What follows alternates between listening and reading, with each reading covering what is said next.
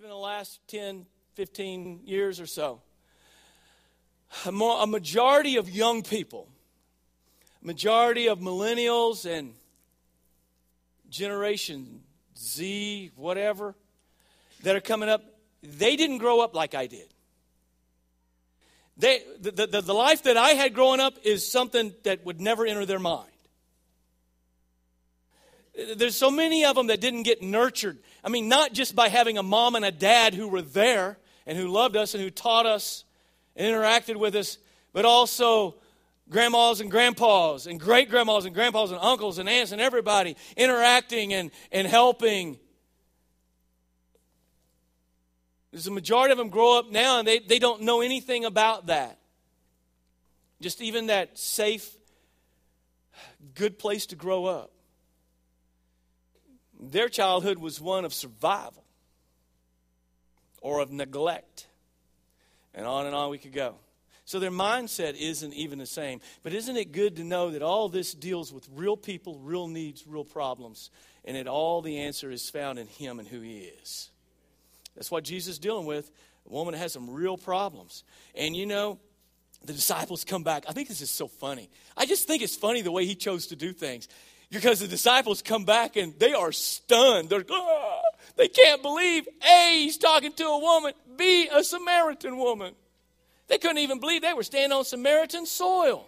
And there were some age old racial conflicts that come up here that have to be dealt with as well. So, in the midst of discussing this, as well as the marital problems of this woman, Jesus talked about worship.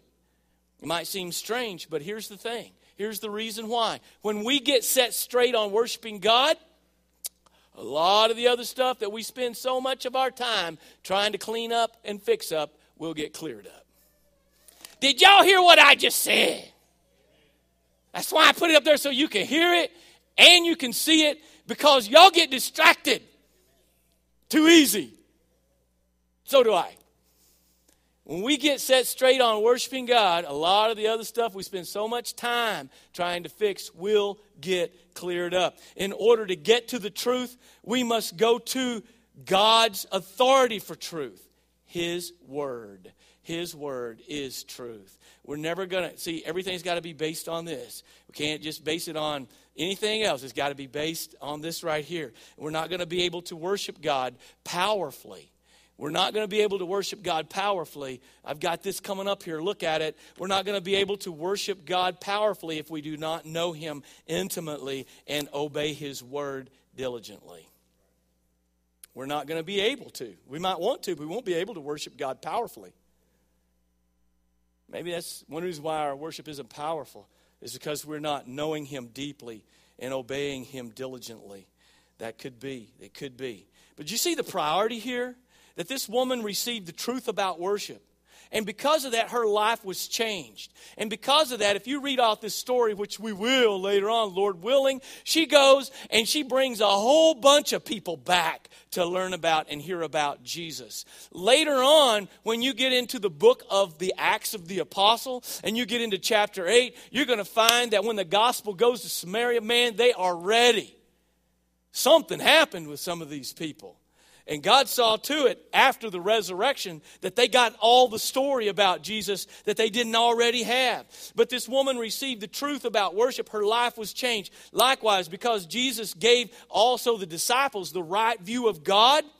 Are you following me here? He gave them the right view of God. They were now able to fellowship with and be around people that they thought were their enemies, the Samaritans because they began to get the idea Jesus and that God loves them as much as us.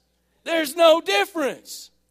It's amazing how much other stuff, whether it's racism or what it is, that comes into proper focus when we clearly see the true meaning of worship, the priority of worship. This is number one. And then we're going to we're going to just kind of We've got a lot more than this, but we're just going to kind of wrap it up with this the place of worship. Because she brings up this question. She's trying to divert him off of the situation with her. And it's like, okay, you're Jew, I'm Samaritan. Let's not talk about my problems. Uh, but hey, you know, like you guys say this and we guys say that. Who's right? So she brought that up. Uh, and so her fathers, the Samaritans, worshipped in this mountain. And says, You, your people, that be the Jews, worship in Jerusalem. Can I give you a little context on that? Can I give you a little Bible lesson on that? You ready? Whoo, this is good stuff. All right. Way back. If you're going to understand this, you got to read the whole Bible. See? Way back in 7, uh, 722 BC, we find, or before that actually, after, you know, God established his people in the promised land, and then there was Saul, then there was King David, and then after David came who? Solomon, and then Solomon reigns all these years, this time of prosperity, man, things were great. Then, after he passes on, his son Rehoboam became king, and Rehoboam was influenced by the young guys who got a lot of enthusiasm and spunk, and he ignored the old guys who may not be so spunky anymore, but they've been through it. See, they've got wisdom and stability, right? See, we need all of that. We do, we do. But he didn't listen. And uh, he made some bad decisions. And a guy that had a beef with him, his name was Jeroboam, no kin to Rehoboam. They were just both Boams.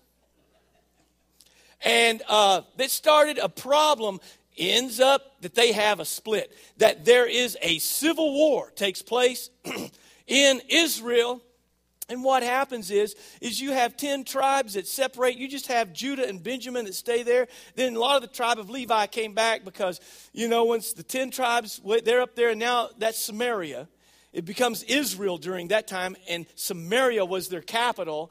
And Jeroboam, if you read that story, he, you know, he, he claimed to worship Jehovah God, but he made these idols, right? And he couldn't have people like, all these people are going to want to go back to Jerusalem to the temple, so we got to kind of make our own. And they kind of mixed a little bit of truth. So here's what you need to know about Samaritans is that um, is first it was Israel, and then the other Two tribes were known as Judah, with Jerusalem as their headquarters.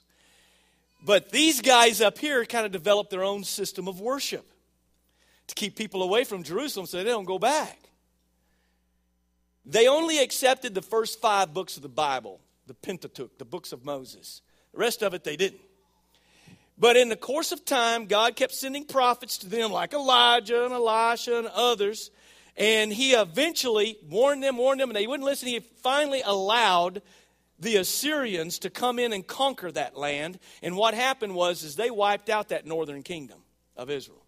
And they carried a lot of people off to their land as captives, and then they relocated a lot of their people to that land. And then those people began to intermarry with the, Hebrews that lived there, and they produced kind of a unique race of people that you might say were half Gentile, half Jew, or Hebrew. Um, that's what happened. So here you've got, oh, dare I say it? They looked at them as half breeds. And they, they looked at them racially inferior and spiritually inferior because they had their own system of worship, and a lot of it was idolatry, and even though they had some of the Word of God. So to a Jew, if you even stepped on Samaritan soil, that might make you unclean spiritually. You have to go through a ceremonial process before you could go back into the temple to get all, like I said earlier, the Samaritan cooties off of you, spiritually speaking. Hey, it's complicated. It's complicated. So this is what happened. They began, after, after that time, they began to be known as Samaritans. And the Jews in Galilee and Judea despised them. So you see what I'm saying? There was a lot of prejudice maybe even some hatred among them. That's why it said in verse 4 that he needed to go through Samaria. And as I said, they developed their own system of worship because now they weren't welcome at the temple in Jerusalem. If you were a Samaritan, you weren't allowed in. You could go to the court of the Gentiles, I suppose, but you couldn't get in. They had their own temple there on Mount Gerizim. And so when the woman says, Our fathers worshiped in this mountain, she's saying, My people have their place of worship on this mountain right behind me. You guys go to the temple in Jerusalem. Now I got a question. Which one of us is right? Age old question, right? Well, look, Jesus gives a lesson. He informs this woman this. So, which way to God? That worship is first and foremost, is not first and foremost a place. Did you hear that? It is not first and foremost a place, it is a state of heart and mind. Worship is not so much where you are, but who you are in Christ. because of what Jesus did for you. If you haven't learned to worship as a way of life, if you don't know Him personally through Christ, showing up at a building with a steeple is probably not going to change it. In fact, the Bible teaches us here 1 Corinthians 6:19 he says do you not know that your body this is New Testament the old covenant is fulfilled. The old testament the old covenant is done. We are now living in the age of grace and the new covenant is in effect. Hallelujah. Amen Amen. Sharon was just sharing with me a while ago. You read through the Bible chronologically. He said, Man, Leviticus, oh my goodness, there's some crazy stuff. Yes, aren't you glad that that stuff has been fulfilled, that, that we're not under that law, we're under grace? Right, right. I wouldn't be able to round off the corners of my beard. Have you noticed I haven't grown a beard this year? I wonder why. I look, uh, yeah, it, it, it's not the right color. I'm telling you. There will be a time that it will come back, but I, I kind of enjoy sometimes having it, but I don't want to start hearing Santa Claus jokes because you think my hair's turned it's really it's gone now let me tell you. I mean whenever i don't shave and it gets up you know a little bit instead of having like you know a shadow i've got a frost. You see what i'm saying? It's just totally changed. Sorry i guess i got off track a little bit. So because of the new testament god's spirit dwells in us so it's not about a place it's about who you are in christ. 1 corinthians 6 19 he says do you not know that your body your body the physical body of believers of christians of disciples of, and followers of jesus Jesus Christ, that that is the temple of the Holy Spirit, who is in you, whom you have from God. You are not your own. You belong to Him. And so, guess what? It's not about coming to church. You take, listen, if you're saved, you're taking church with you everywhere you go. Do you know that? I mean, when we come together, there ought to be something special. Yeah, we need to reverence the, the, the, meaning of it all and everything else, but listen, don't be one person here and somebody else out there, right? You should be who you is. Don't be who you ain't. right? Anybody not heard that? I'm itching to say the rest of it. Because if you is who you ain't, then you ain't who you is. See, you're phony. Uh, so, so that's the thing. That's the thing that happens. But um, we are we we do have two spheres of worship, though. Okay, um, you take the Lord with you everywhere you go. By the way, this this building is not the house of God. You might could say that about the Old Testament temple in Jerusalem because his presence actually dwelt there and people had to go there. Isn't this great? Now God dwells in us. God dwells in us. There are two spheres of worship. Did you catch all that? There's the public and the private. Both are necessary. All right? Both are vital. People have a problem with coming together with other believers for public worship, or corporate worship as we call it, are usually revealing the fact that there's probably not a lot of private worship happening. Probably. Because it starts in the private sphere of our life, on the inside of us, one on one with God and with our families.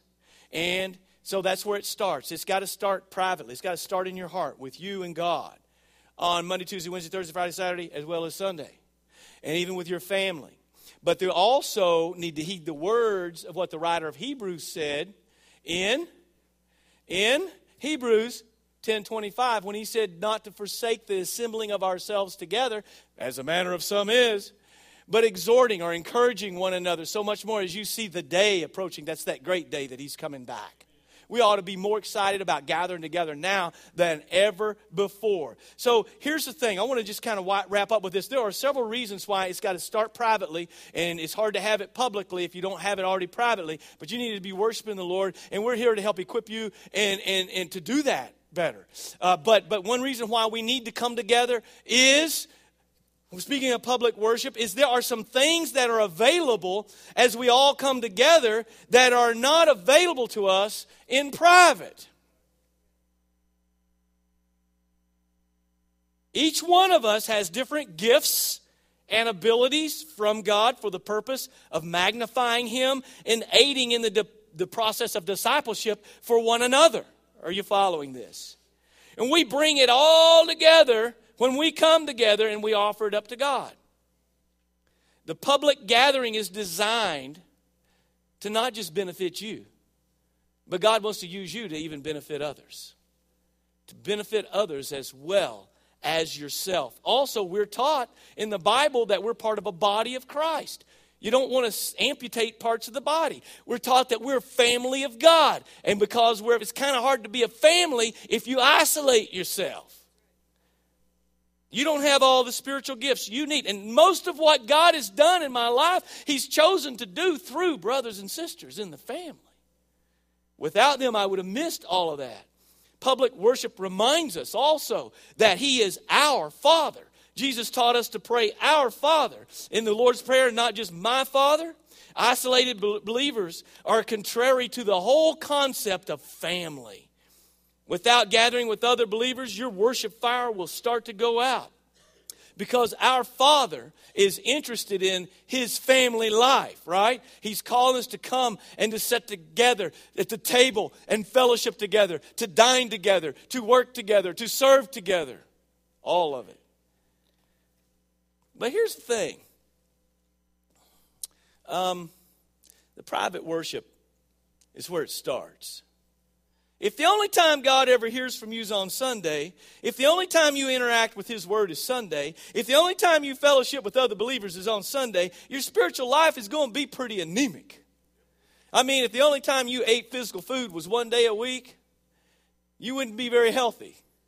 We need not only to be in the Word, uh, we need to gather together.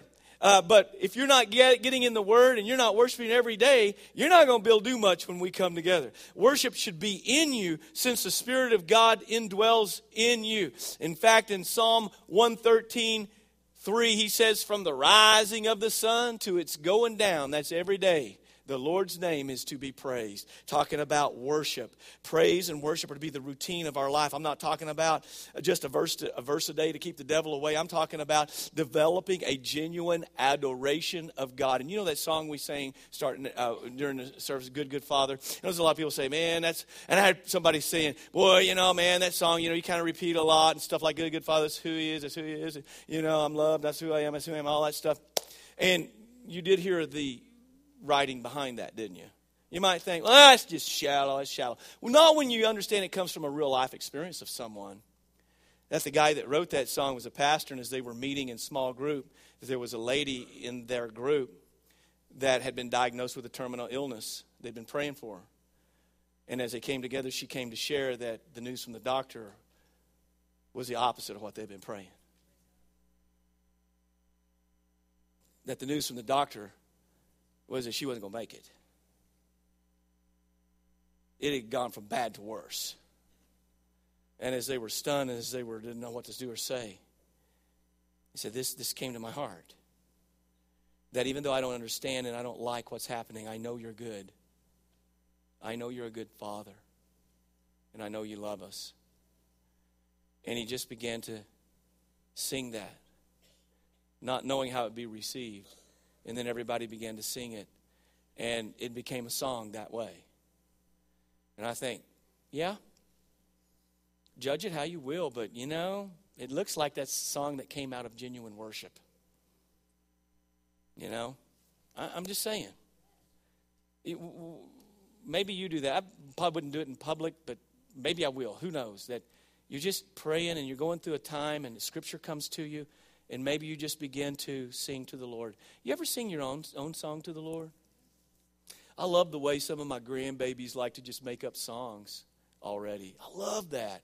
It, it does get irritating at times. But anyway, how about us? Are there only certain people who are paid that can write hymns and music? Or can we only use those from a certain 200 year period of time? How about now?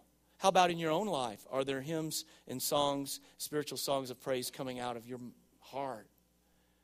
It's a daily thing. It's an everyday thing. We need to start our day this way. We need to end our day with worship. And we may wake up in the middle of the night, the devil keeping you awake, start worshiping. You'll find out if it's the devil keeping you awake and you start worshiping, you go back to sleep. Amen. Pray with me. Lord, as we stop right here, and there's so much more we can find in this passage about the purpose of worship and all of that. Lord, we just want to thank you that it's not about a place, it's about our hearts. It's not about a geographical place, it's about spiritual place. I want to thank you, Lord, that you paid the price to allow us to approach you. You tell us that we can come boldly before your throne of grace because of the blood of Jesus. That we can worship you openly and freely, even though we're not worthy. You made us worthy. That we can celebrate your worth.